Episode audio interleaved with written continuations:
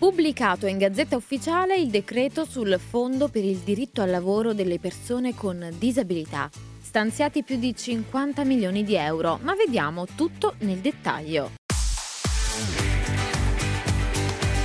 Radio UCI Focus.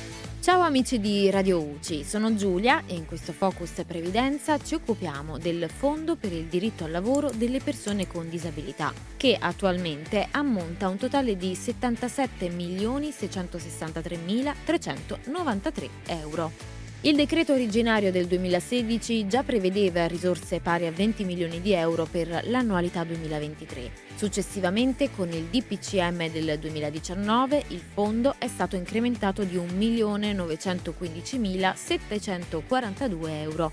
Ora, con il decreto pubblicato in Gazzetta Ufficiale, il Ministero del Lavoro, il Ministero per le Disabilità e il Ministero dell'Economia stanziano a IMSS poco più di 53 milioni e mezzo di euro da aggiungere al fondo per le assunzioni del 2023 delle persone con disabilità.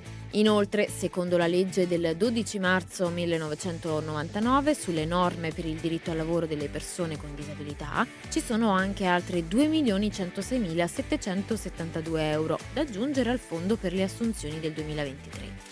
E proprio su quest'ultimo importo il Ministero del Lavoro fa sapere che sarà utilizzato per finanziare delle sperimentazioni di inclusione lavorativa delle persone con disabilità.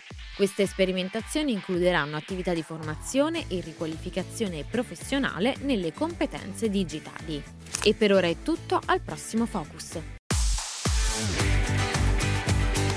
Radio UCI Focus.